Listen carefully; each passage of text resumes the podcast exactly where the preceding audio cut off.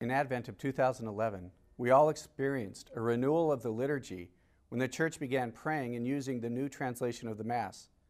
Today we'll explore the blessings of the new translation of the Roman Missal with our special guest, author Dr. Anthony Esolen. I'm Father Dave Pivonka at Franciscan University in Steubenville, Ohio, and you're watching Franciscan University Presents. Stay with us.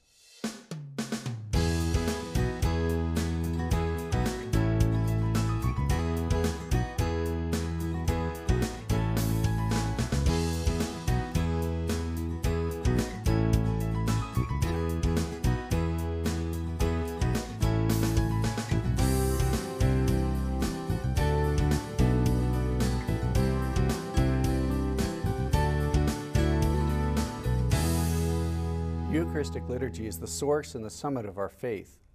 So the new translation of the Roman Missal is of central importance to all of us. And that's our topic today on Franciscan University Presents. I'm Father Dave Pivonka, filling in for Father Mike Scanlon. And we're here with our regular panelists, Dr. Regis Martin, Professor of the- Theology at Franciscan University, and Dr. Scott Hahn, Professor of Biblical Theology at Franciscan University. Our special guest today is Dr. Anthony Esolen, who teaches Renaissance English, literature, and the development of Western civilization at Providence College. He's a senior editor for Touchstone, a journal of mere Christianity, and he is also the author and translator of a number of books, including an edition of the Divine Comedy. Dr. Esolen also wrote about the new translation for Magnific- Magnificat's Roman Missal Companion. Dr. Esolen has invited us to call him Tony, as your wife calls you. So That's right. We would like to be able to do that. We want to welcome you, Doctor. And, and first off, why now? Why a new missal now? Why a new translation now? Um, well, it seems to me that uh, what, what uh, the Holy Father is trying to do is fulfill the mission of the Second Vatican Council, which was to bring the, the beauty and the wisdom of the Church to the world. And um, now it may be more clear to us than it was, let's say, 40 or 50 years ago, that the secular world is in dire need of such uh, of, of, things that the Church has to present to it because the secular world is a pretty dreary and drab affair. There's not much beauty out there. Uh, and um, I think that Pope Benedict wishes the church to be uh, a prime source of beauty for, for the rest of the world. And the most beautiful thing that the church has to offer is not great paintings or stained glass windows, but the, the, the great act of the liturgy itself. So that the actual words of that are going to reveal in some manner beauty. Oh yes, yes. Uh, not, not, not, simply, not simply truth, um, but the, the splendor or the glory of that truth too. Yeah, you know, it's, uh, it's interesting now that we're in this translation, now that we're getting used to it, it's important to recognize that this was not rushed. I mean, this was practically a decade long affair, going back to 2002 when the call was issued for a better translation. You know, in contrast, I don't want to say anything negative or beat up on the old translation, but everybody agrees it was hurried, you know? Yeah, yeah, yeah. And, and, and so it reflects that at points. Uh, and so I think we have to recognize that, you know, back then there was a different approach to translation. I think sometimes it's called dynamic equivalence, where you take the sacred language of the liturgy and basically adapt it to the culture. Whereas I think we're beginning to recognize that there's a certain genius in going the other way and that is taking the culture and adapting it to the, the beauty of sure. the sacred language of the liturgy and allowing God's grace to really flow out into the culture and transform the way not only we think, but how we speak and how we approach God, and we do so together. Yes, uh, it, it, it, reminds me of what the Vatican, Second Vatican Council said in Lumen Gentium. Uh, we were supposed to be a light to the nations. Um, not that the nations were to be a light to us, uh, there aren't, there isn't that, all that much light there that the nations have to provide. Um, I think that uh, I think that the um, the translation some 40 years ago, and we shouldn't maybe talk too much about it. Uh, I, I, think that the translators then had the idea that um, the church could only be relevant to people if it spoke a kind of workaday, uh, rather drab and ordinary language, that people would resist something that seemed a little bit out of the ordinary or something, something beautiful. Yeah, uh, and I, I think that was a mistake. Uh, you speak of uh, Lumen Gentium, uh, of exhorting the church to become a light to the nations. I mean, that's what Lumen Gentium Yes. means, uh, the light of the nations, which is Christ. Uh, but I think people are entitled to ask why did it take the church so long to figure out that the existing wattage uh, wasn't nearly as uh, incandescent as perhaps it should have been? Well, uh, the story that I've been told is that um, Pope John Paul, uh, early in the 2000s, around 2001 or so, um, sat down and actually reviewed the English translation of the Mass and said, My gosh, you, you folks in English speaking countries are not really saying what the people in German speaking countries are saying or French speaking countries. In, in fact, you're, you're, you're really kind of outside the fold in many important ways. So, And I think that's important, is that this is something that's taking place now in the English-speaking world, that it's not something that's taking place in the Spanish-speaking. And is it just because we were slower? no, uh, I, I, I, it, it seems that the translators for the other language groups were a great deal more faithful to the, to the original text. They emphasize precision much more and less dynamic equivalence.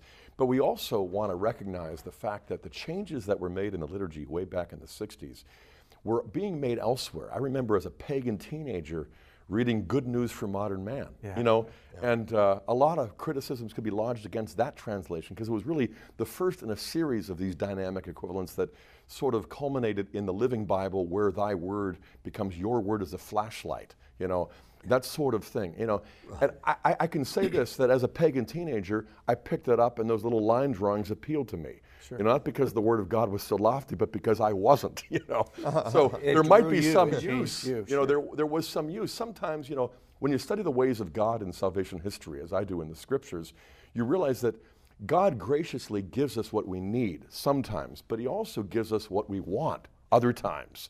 And I think He did that back in the 60s, 70s, and 80s. Go ahead. If that's what you want, see how it works. And we look at it now, decades later, and say, thank you, but let's go back to something much more precise. Well, it's not just a question of precision. It's, it's not that we're aspiring after greater accuracy, beauty as well. Uh, you know, beauty looks after herself, but uh, she does need some deference. Uh, Well- and and uh, she was trashed uh, over the past 40 years. I'm, I'm, I'm amazed, Scott, that you, you, you ceased somehow to be a pagan. I mean, despite uh, the good news uh, for modern man. on Yeah, yeah. Grace is bigger than the translation. right. Yeah. But I mean, you know, those who marry the spirit of the age, they end up widows. Uh, and, and I think that's what has happened. Uh, there's been an impoverishment uh, of not just the aesthetic Yeah. uh, experience, but theology. As I read the documents of the Second Vatican Council, it, it, it appears to me that the fathers of the council wished to make the beauty of the church more available to the common people. Um, they had their stained glass windows, uh, fine, but now let them also, the people, not just a few choristers, learn Gregorian chant. Let them also learn uh, Renaissance polyphony, not just the few people in the choir. Um, let them do more of the speaking at Mass of the great. Tony, underscore this point. This is, this is really important because when you actually read the documents of Vatican II, Yeah. pride of place goes to Gregorian chant. And I mean, yeah, and wouldn't know second, that second pride of place goes to polyphony. Polyphony, Yeah. yeah. Yeah. And so, I mean, these are not deviations from the council. These are stipulated by the council, much to my surprise when I first read the documents. Yeah, it, it and, and it, it seems to me then that the, the, the revision of, of the English translation is much more in keeping with the intent of the Council Fathers as I read the document on the liturgy, uh, Sacrosanctum Concilium, and, and, and uh, Lumen Gentium. Yeah, yeah it, it's, it, there's a sense in which that impulse was profoundly anti democratic because it sort of patronized people and said, look, you're not really smart enough to uh, learn Palestrina. Uh, so, you know, you get uh, John Jip. Uh, uh, and, and that, I, I think, is a swindle. And, and it produced this aesthetic ordeal for great numbers of people in the pew. Why not elevate the taste of the masses something instead of leveling And uh, the fu- liturgy? there's a, there's a funny thing here. You're you're you're you're, uh, you're playing my song. Uh, if uh, if we actually look at what common people have done, not just in the Catholic Church, but in the Protestant churches too, with regards, for instance, to music, but also to prayer, we, we don't find that the common people um, were in favor of getting rid of the uh, uh, Anglican Book of Common Prayer, the translation from Elizabethan times. They weren't in favor of that. Right. Uh, they, they're ones who preserved a kind of Appalachian version of, of Renaissance right. polyphony right. in shape note singing, yeah. passed on from generation to generation by choir masters yeah. among common people. Yeah. It, was, it was not the common people who who said in the the silly season in the in the early 70s, you know, when when everybody was wearing plaid bell-bottom pants, uh, the decade that taste forgot. um, it, it, was not they, they, that said, hey, you know, um, we, are really bothered by uh, these artworks in our churches right. here, this statue of the Sacred Heart. Isn't there a pond somewhere we can toss them? Um, they didn't do that. Right. No, no, there, was a kind of il- there was a yeah. kind of elitism right, uh, be- behind the move towards drab. What we really want is so much modern of the, drab. The new translation, the language that's being used is, is beauty, and we're hearing yes. beauty. Even the title of your article, uh, the art of translation, which I found interesting. The art, not the science, but the art. Uh, who did the work? Who did the translation? How is it yeah. that, that they brought about something more beautiful, that process of, of the translation? Uh, the International Committee on English in the Liturgy, reconstituted by the Pope. Right. Um, uh, I'm not certain of who exactly was on that committee, right. but uh, they seem, as I, um, and I have reviewed now uh, and commented on probably about a thousand, maybe more than a thousand of the prayers that they've translated. Oh.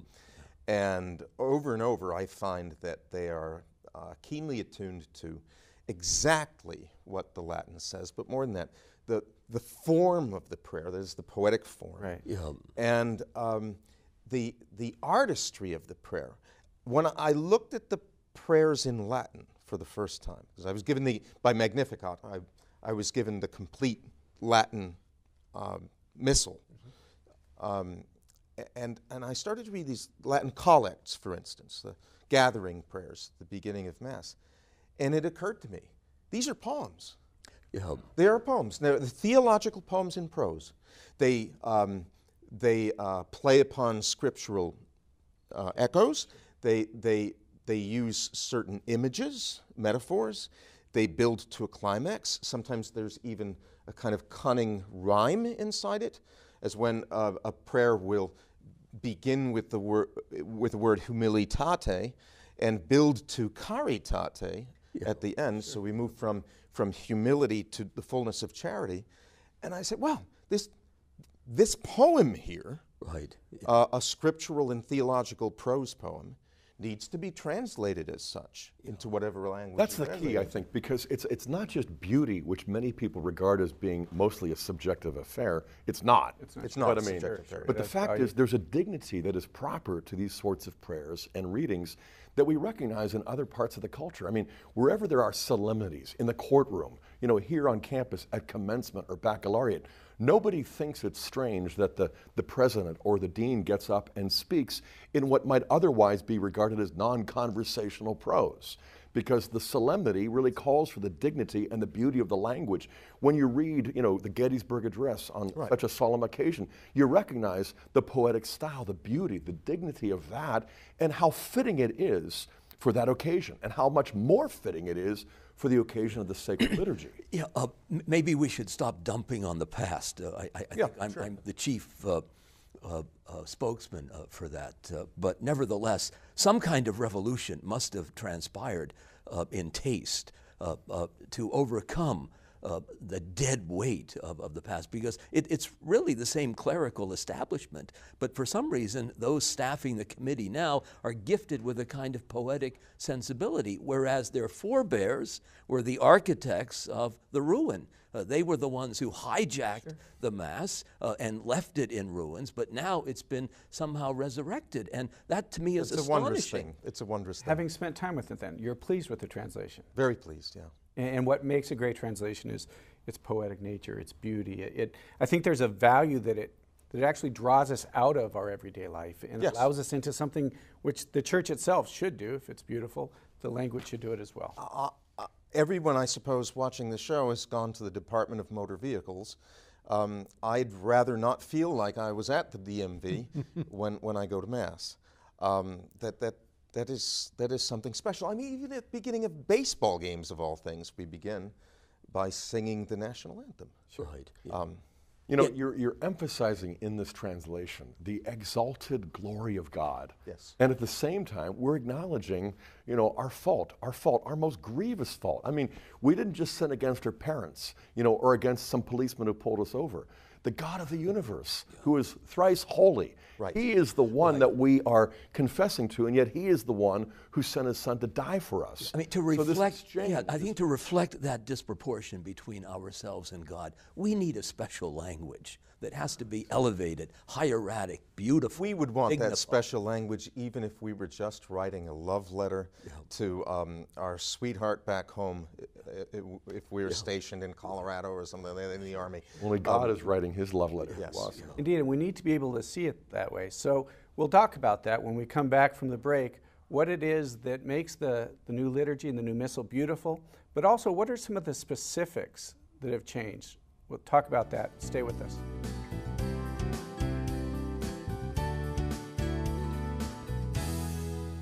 One of the uh, things I really like about the, uh, the new translation, uh, obviously the Mass hasn't changed. It's still in Latin originally. It's the translation that we've brought forward.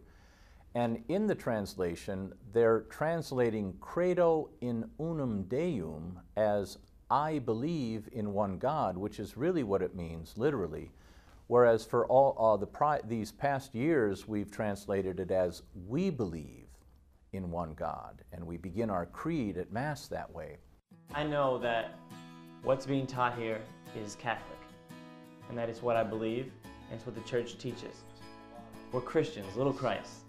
We don't go around always talking about Jesus, but Jesus is always at the heart of every conversation because our relationship is built on Christ, the same way this school is built on Christ. After we've come here and- gotten our formation and grown in our faith, we're called to go out and share the truth, Jesus Christ, with the rest of the world. Franciscan University is academically challenging and passionately Catholic.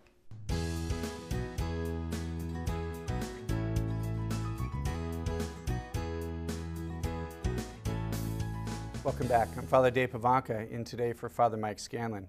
We're here with our regular panelists, Dr. Scott Hahn and Dr. Regis Martin, and our special guest, Dr. Tony Esolen. And we've been talking about the new Roman Missal and the translation of the Roman Missal. In the first segment, we talked kind of big picture, the beauty, the grandeur of it. Uh, now, specifics. We've been in this for almost two months now, and, and we're not quite used to what we're supposed to say when, but why some of the very specific changes? Help us understand the beauty of that, the significance of them. Well, um, let's take, for instance, the first prayer uh, that, that uh, uh, we, we, would, we, we, we heard from the priest on the first Sunday of Advent, so when the, when the translation was spanking new for us. Um, the priest says in that collect, uh, Grant us, Lord, we pray, the resolve to run forth to meet your Christ. Right, right.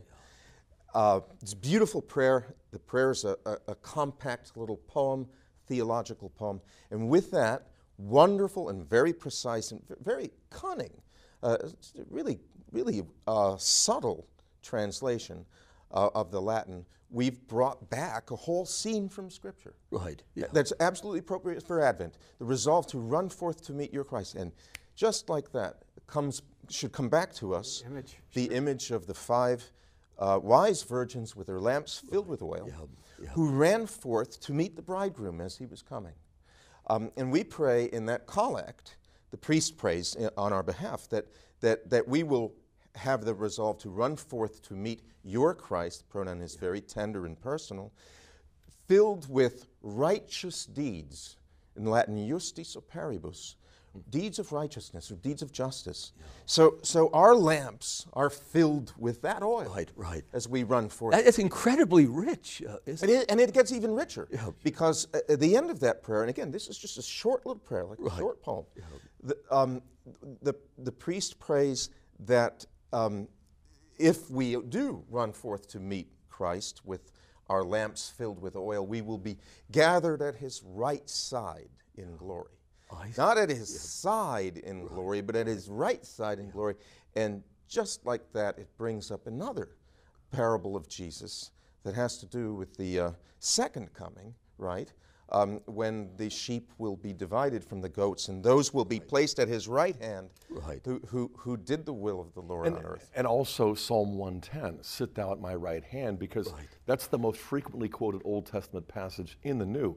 What you're pointing out in these collects is true, I think, also in the other parts of the translation that we have week to week, and with your spirit. How awkward is that? Well, it's not really awkward if you read Galatians 4:16, or if you turn to you know 2 Timothy 4:23. You know, That's right. It's, it's, they're cited in the Magnificat uh, uh, Roman Missal Companion. Right. Yeah, I mean, very Or if you go to Mass in other languages. That's right. Yes. In, in, in French, in German, in Spanish, they've always retained that. And why? Because, you know, when you're looking at Philippians 4 or 2 Timothy 4, uh, these passages are not just saying, hey, how are you doing? Fine, how are you?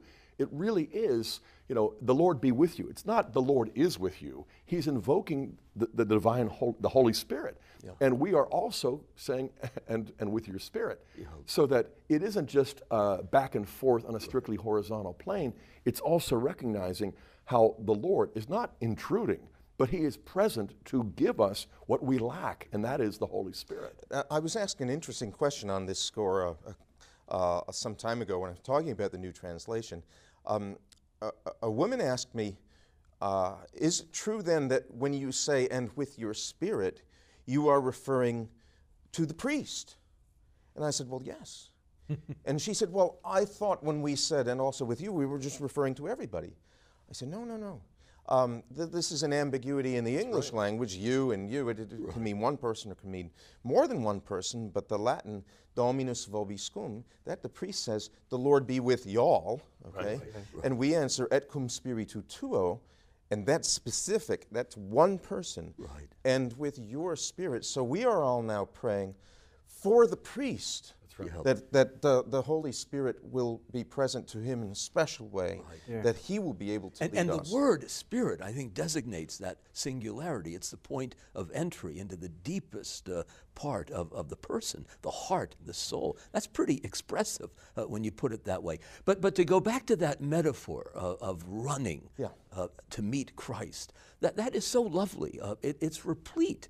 Uh, with, with a sense of immediacy. It has a texture to it. You can see it. Uh, you can do what Ignatius calls a composition of place. You can see yourself running. Yeah. You, can, you can picture Jesus uh, summoning you, welcoming you, uh, urging you on to finish this, uh, this blooming race. I, I, I think of a line from Chariots of Fire, one of my favorite movies. Uh, the, the sister of the young man who runs all the time. She wants him to come to China to dispense missionary. Bibles. Yeah, be a missionary. And he's intending to be that, but in the meantime, he's running. And she's exasperated. And she says, Why do you run?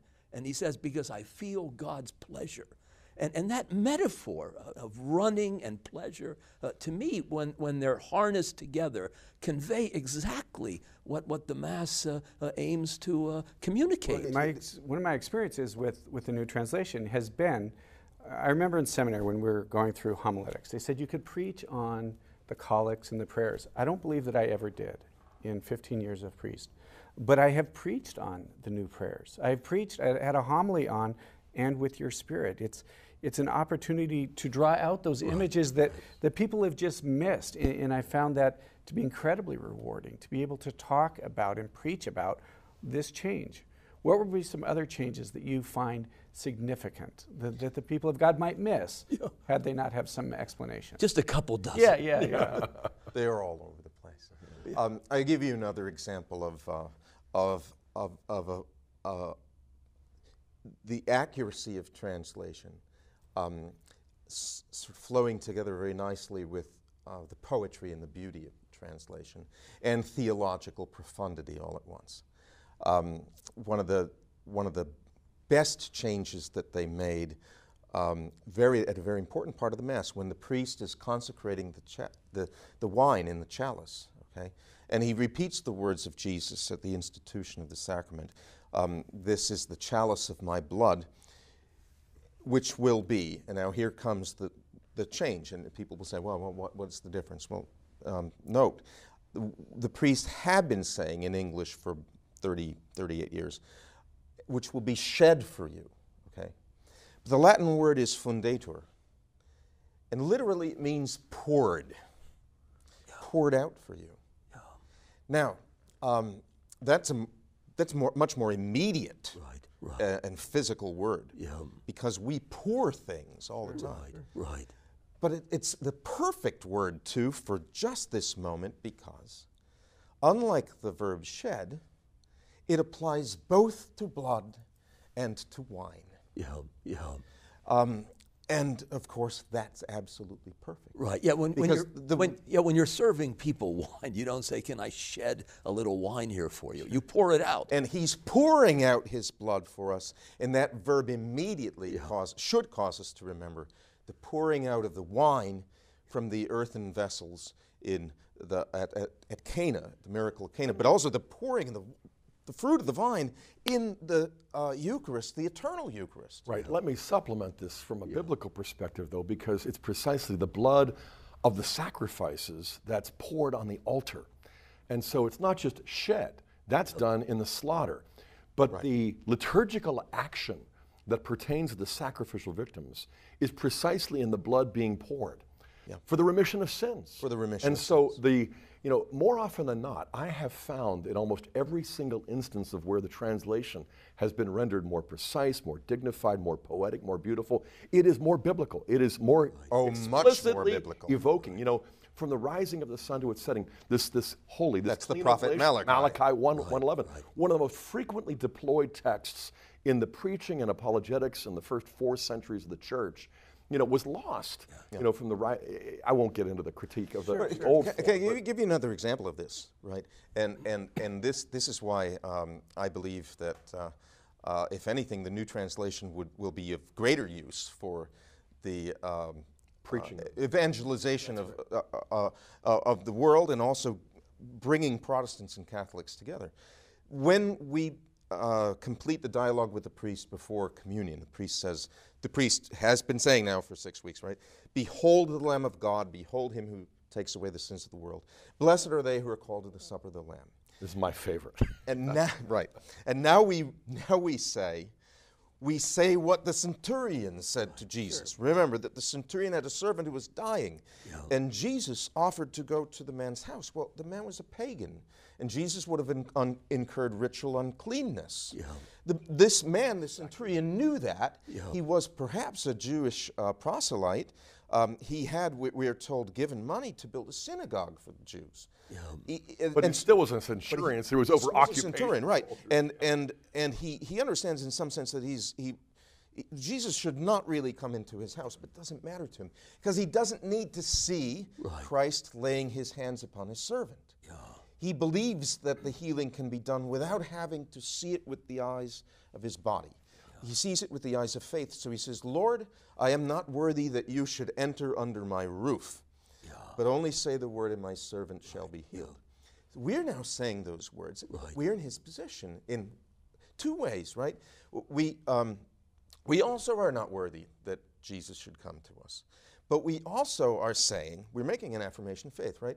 We're saying, we do not need to see you with the eyes of our body right here, right now. We know that you are present. Only say the word. That's right. Right, you have authority. But also, we put ourselves, and this is the beauty of this, uh, the amazing beauty of this prayer and the profundity of it. We also, at the same time, put ourselves in the position of the servant who needs to be healed. Right. So the only word that's changed there is um, my, my servant, right, becomes now my soul. So we are in the position of the centurion begging in faith uh, for the miracle.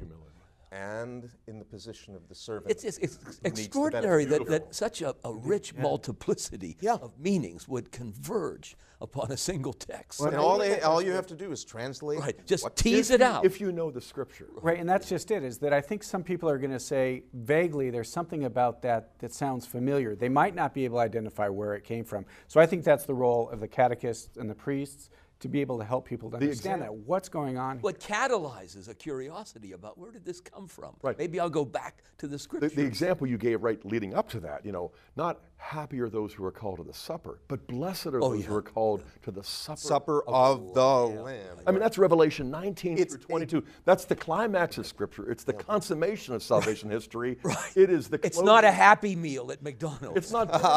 right, right. Come really to is the words are taken verbatim from the angel in Revelation. Yeah, I mean, over and over again. There, there's one that we'll have to come back to after the break, I'm afraid, but and that is the one extra biblical term that finally gets a more precise rendering, and that is homoousios from the Nicene Creed. Okay. Because that's not in the Bible, but it protects what is in the Bible. That Jesus' divine sonship is not a metaphor. This is not figurative. This is metaphysical. This is real. But what that and reminds us is, is the it. importance of words. Is the homoousios, homoousios. I mean, small differences, but those changes and those differences are radically important. Right. And the new translation allows us to see that the importance that we have in a word or Well, an that, that word pouring out, I, I think, is suggestive of uh, the hymn from Philippians as well. The kenosis, the self emptying of God in the incarnation, and then the pierced uh, side uh, of Jesus on the cross.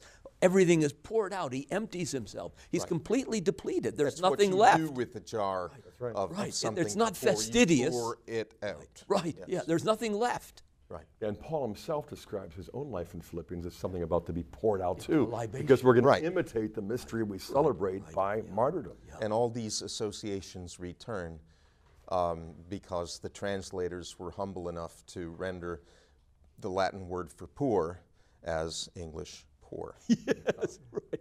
Yeah. It took us a while to get there, but we're getting there. huh? They did not think it was their job to translate wine into water. So, up next, we'll take a look at how the church can fruitfully implement this new translation. Stay with us.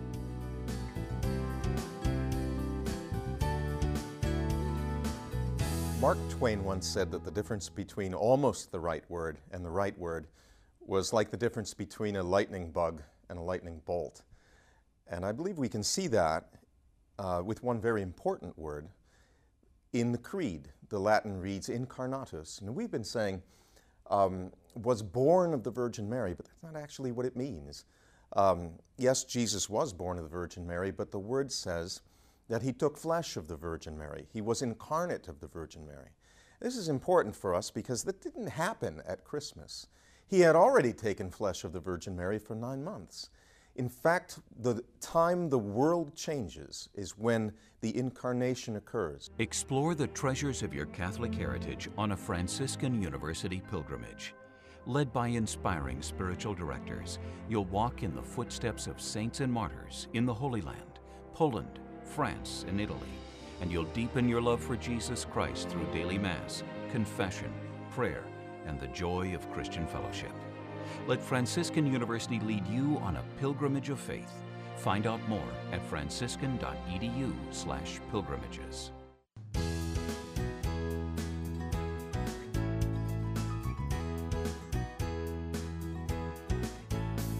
Welcome back. And we're here at Franciscan University of Steubenville, surrounded by our students working the equipment and our theology faculty on the panel, and with our guest, special guest, Dr. Anthony Esolen, Tony Esolen. We're talking about the new translation of the Mass. And Dr. Esolen, what, what do you think our Holy Father Pope Benedict desires from this? What's his goal? What's his hope for this new translation, this new missal? that we should enter more fully in spirit in, into the, uh, uh, uh, the glory of the Mass. Not, not, not simply what, it, what the words actually do mean, but the, the splendor uh, of, of the whole story of salvation and, and the splendor uh, um, of the portrayal of that story of salvation And we've been in, in, the, in, in the poetry of the Mass. We've been doing this for two months now. Right. Are we getting it? How, how, how are we going to get it? What, what do we need to do as a church to see that most people in the pews experience this? Well, Rather than it's just a change, we just, we just use different words. What do we need to do to make sure we get this right? We need to pray about it, meditate upon it. Um, let, let what strikes us now as uh, uh, unusual or unexpected uh, different. s- sink into our hearts. See, that's the key because I think the awkwardness has itself a, a really important pedagogical value. Because we're so accustomed to saying things, we don't, it isn't like that we said them too much, that we just pondered them too little. But now that it's new and somewhat awkward at first, and I think it will be for the first year, I think people are going to still find themselves falling back and, and, and, then the second pedagogical moment will be when this is ingrained and habituated in us. And I think there'll be a deepening, a maturing at that point. But for now, this awkwardness, I think, is highly instructive because every time we hear it, we're like, okay, why that change? And we might not answer it in that moment, but later on, we're going to be thinking back and saying, and with your spirit. Right. Or we're going to be saying, you know, to, to men of goodwill, you know, and to these I think what's important about that, Scott, is that that the Mass doesn't belong to me as the priest. It, it belongs to the church. And it's going to be incumbent on people to ask the questions why have we done this? And, and to wrestle with those issues themselves so that it's not just me who does that, which I have found as a priest this transition being wonderfully beautiful in, in causing me to pray the prayers in, in a manner that I haven't for a while because we kind of get used to it. But at, at the deepest level, I, I, think we have to acknowledge it doesn't even belong to the church. Sure. This is Opus Dei. This is the work of God. These sure. are these are God's words, uh, and we have to preserve them. Uh, and, and so to ask the question, are we getting it? Uh, in, in one sense, begs the question because uh, we, we need to be told anyway, even if we don't get it. How many people got the Sermon on the Mount when Jesus first preached the Beatitudes. Or, or in a secular context, how many people cottoned on to uh, Abraham Lincoln uh, speaking the Gettysburg Address? I mean, most people viewed it as a failure. In, in fact, they wondered, is he, is he done? What's going on here? The guy that followed him, who was that chap? Uh, Edward Everett? Everett. He went on for hours and hours, and they thought, this is a, a bloody masterpiece. Lincoln could only work up a couple hundred words. Nobody's going to remember, remember this stuff. I mean, so on the I mean, back it, of an it, envelope. Yeah. yeah, it has a matter whose meaning may remain fairly elusive to great numbers of people. How many people become saints? But it, if you have the small leaven, I, I think you but can raise the whole for, lump. For we as priests and, and catechists and, and those more invested in this, to provide. Yeah, that, you have to get it. Yeah, to well to provide that invitation yeah. that that it's not which we're just speaking different words, but uh, my experience again for uh, the brief time that we've been able to do this and, and leading up to it was a great opportunity for evangelization. When when John Paul speaks of the new evangelization, those people that are in the pews, they're asking themselves, well, why, why all these changes? Why are we doing this? It provides us an, a wonderful opportunity to speak about the beauty and the dignity and the glory of the Mass. One thing I would say to, to priests is that um, they should understand that they're not reading prose, right? Yeah. They, they are not um, declaring facts uh, as if they were standing up in front of a, um, a board of directors, sure. you know, sure. re- reading off a chart. Uh, you, are, you are reading poetry, you are reading oratory. Mm-hmm. And so the, um, uh, the line breaks that the editors have provided should guide you in your declamation of these words. Um, they're, they're, you should also, as you say the words, have a poetic sense of the structure of a whole prayer or the, the complex structure of a sentence. And, and in your own speech, uh, as if you were reciting poetry well, to, to, to be able to bring the people into the fullness. I, I, felt I was in some ways going through seminary again because finding myself in the evenings reading through those, practicing it. Practicing it in a sense of that I want to be able to do it well and do it beautiful. And to read a beautiful poem yeah. takes practice. Yeah. You know, to combine the insights that the both of you just offered a, moment ago, you know, it will preach. But I think one of the reasons why it will be so effective in the new evangelization is because it is restoring not only more of a clear connection with the biblical, but it's also connecting us with the fact that the sacraments that we celebrate in the context of the liturgy are not primarily what we do for God, but what God does for us. Yeah. We're not doing these things to kind of get Him to do what we want. He's doing them to empower us to do what He wants. When you when you sit down and write a letter to someone you love, and you gave that yes. example, I think it's endlessly helpful. I, I, I, let, let, me give an example of yeah. this. I've actually used this for uh, audiences that. Have asked me to speak about the new translation. Almost everybody remembers um, the, the, famous beginning of the poem, the love poem, that Elizabeth Barrett Browning wrote to her husband, the poet Robert Browning. How do I love thee? Let me count the ways. Yeah, yeah. We all remember this. We, we remember it not because at the time that the Brownings were writing, people used thou and thee.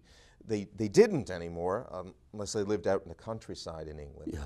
Um, it was it, it, was a form of poetic Right. uh, exaltation, right? It's a somewhat elevated language for poetry, but also the rhetorical question there: How do I love thee? Let me count the ways.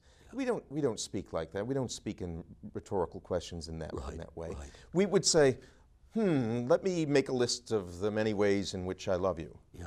And if that had been But, the but you're, one, you're always remember it. right. But yeah, and you're always at pains uh, to make certain that it doesn't sound like a, a shopping list. Yeah, this is I need to buy the bacon and the milk and maybe a hamburger. You're talking to someone you love, and so the language is a little more exalted. But if it's the language of God and He's writing a letter to us, charged with His love, then it's going to have a language whose verticality has got to be respected. I- I think of this in terms of Bible translation generally. Um, for instance, the, one of the great lines from the Sermon on the Mount, uh, Jesus is warning us not to worry so much about things that might happen to us tomorrow. And he says, Behold the lilies of the field, how they grow. They neither toil nor spin, yet, yet Solomon in all his glory was not arrayed like one of these. Behold the lilies of the field, how they grow. Yeah. yeah. Now that's stunning. Okay, the the um, somewhat out of the way verb "behold," Yeah. uh, the the delicate description of these flowers. They're the lilies of the field, and almost we can see them. Um, we, we can see a, a vast field in lilies growing up. Behold the lilies of the field, then the pause, how they grow. Yeah. How different is that from look at how the wildflowers grow? Right, right, yeah, yeah. yeah. I mean, Robert Burns says, My love is a red, red rose. He could have said, You know, my love is like a posy, uh, you know, like a wildflower, but it doesn't carry the freight. Uh, it doesn't have that felicity that you're expecting from, from a love affair. And hopefully, the missal allows us, the new translation allows us to see a beauty that was always there. Yes. I- i- is by highlighting it. And some of the changes it, uh, causes us to ask the question, what did I miss? Why is this? And why is this important? But uh, your invitation to the priest, my invitation often to the lady is that this is going to take a little work. That that this is the most beautiful gift that we have in the in the liturgy in the Eucharist. So it might take taking something home and reading and reading the article that we're, we're going to provide. I, I think the real test is what will what difference it'll make in, in three to five years. Because I think what we'll discover then, uh, by the time it's it's subliminal, it's below the conscious. It's not something that we see as awkward anymore. I think we're going to discover after years that this has restored the sense of the transcendent. Yeah. That the holiness of God, as well as His love, have really been restored. You mentioned the word verticality. I mean, horizontality has been the rule for so long, and you can see why because you know American culture back in the 50s and 60s, Ozzie and Harriet, you know, it might have seemed you know sufficiently innocuous for us to harness for the liturgy. You know, decades later we realize it's beyond the banal. It's it's it's it's degradation. Let's not use the culture any longer to kind of norm the liturgy. Let's use the liturgy to convert the culture. Sure, absolutely. How do we deal with uh, those individuals? And I think it's ultimately going to be a few, but who are frustrated, who find this confusing. Um, what do we have to offer to that? Well, what does the priest uh, have to offer? I think it lays upon the priest uh, not, not just a, a huge, but a solemn uh, catechetical obligation. I mean, catechesis is rooted in worship, and that's what you're doing. Uh, you're, you're presiding over the worship of God, the, the adoration of the triune God. And you have to explain to people when you, when you climb into the pulpit why do we use uh, blessed instead of happy? Uh, and that's a splendid opportunity, I, I think, to I'm parse the more, difference. More optimistic, uh, perhaps, than, than you are, Father Ivan. I, I think, uh, for instance, let's suppose that you suddenly decide to uh, adorn a corner of your church with a beautiful statue of St. Michael the Archangel. Um, the common people will not say, My gosh, what is this thing doing here? Um, their first reaction will be, Well, this is a beautiful statue of St. Michael the Archangel.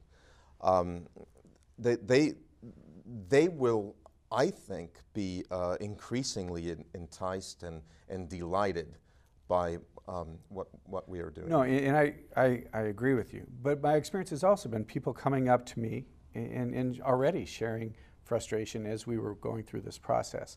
And, and, I think you're right, is that on the one hand, it is the invitation to the priest, to the catechist, to the parish community to be able to help alleviate that. And, and I think as they see the beauty, they see the goodness of it, um, it'll begin to well. Something will stir in them that says, okay, this indeed is beautiful, this is a good thing. But change is difficult. Change is difficult for some people more than others.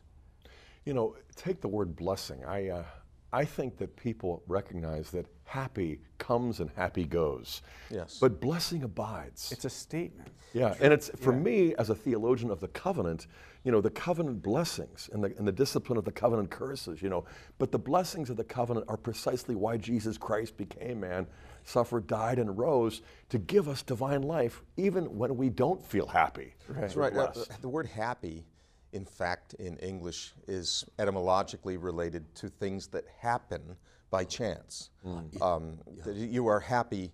Uh, it's, it's actually related in, in English uh, to, to uh, uh well, a similar word would be lucky. Um, team one, right. you're, you're happy. You team right. one, and things have worked out well for you. So it's accidental. It doesn't really abide. Yeah, yeah. Uh, I. Um, Scott was talking about uh, words that have to deal with holiness, for instance, yeah. right? And he, here's here's a change which um, the people uh, may have picked up on a, a, week or so ago. That is, when the priest in the consecration of the Mass, in the Eucharistic prayer, um, is uh, uh using some special words that apply particularly to uh, the Christmas Vigil or to the Mass and Christmas Day he, he uh, is saying now in English what translates the Latin adjective sacratissimum. It's in the Latin sacratissimum noctem and sacratissimum diem. That most sacred night, yeah. Yeah. that most sacred day. Not that night right. or that day, but That's that special. most yeah, sacred day. Right. And, and if you hear this, you say, well, yes, yes, uh, um, it was a sacred night, a most sacred night.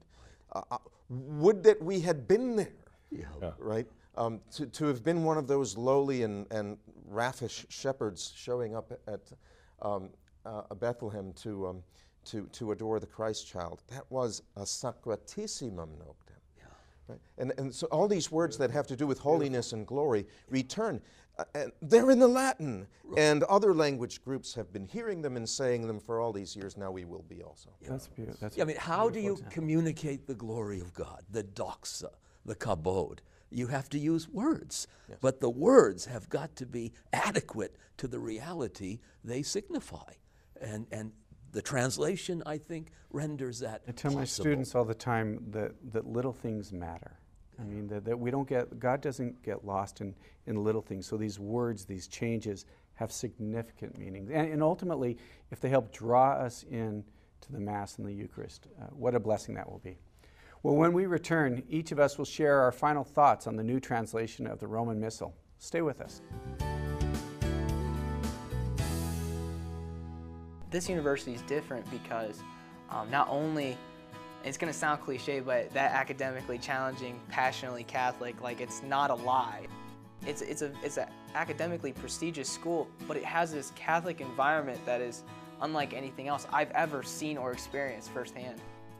Priests are very available um, to hear confessions and just spiritual direction, you know, do the sacraments. Franciscan University is academically challenging and passionately Catholic.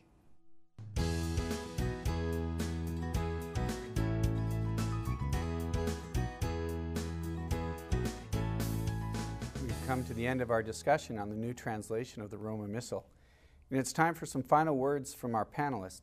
Regis, I'd like you to go first. Yeah, uh, well, let me begin by thanking you, Tony, so much for being part of this. Uh, uh, I don't know how you find time to, uh, to teach.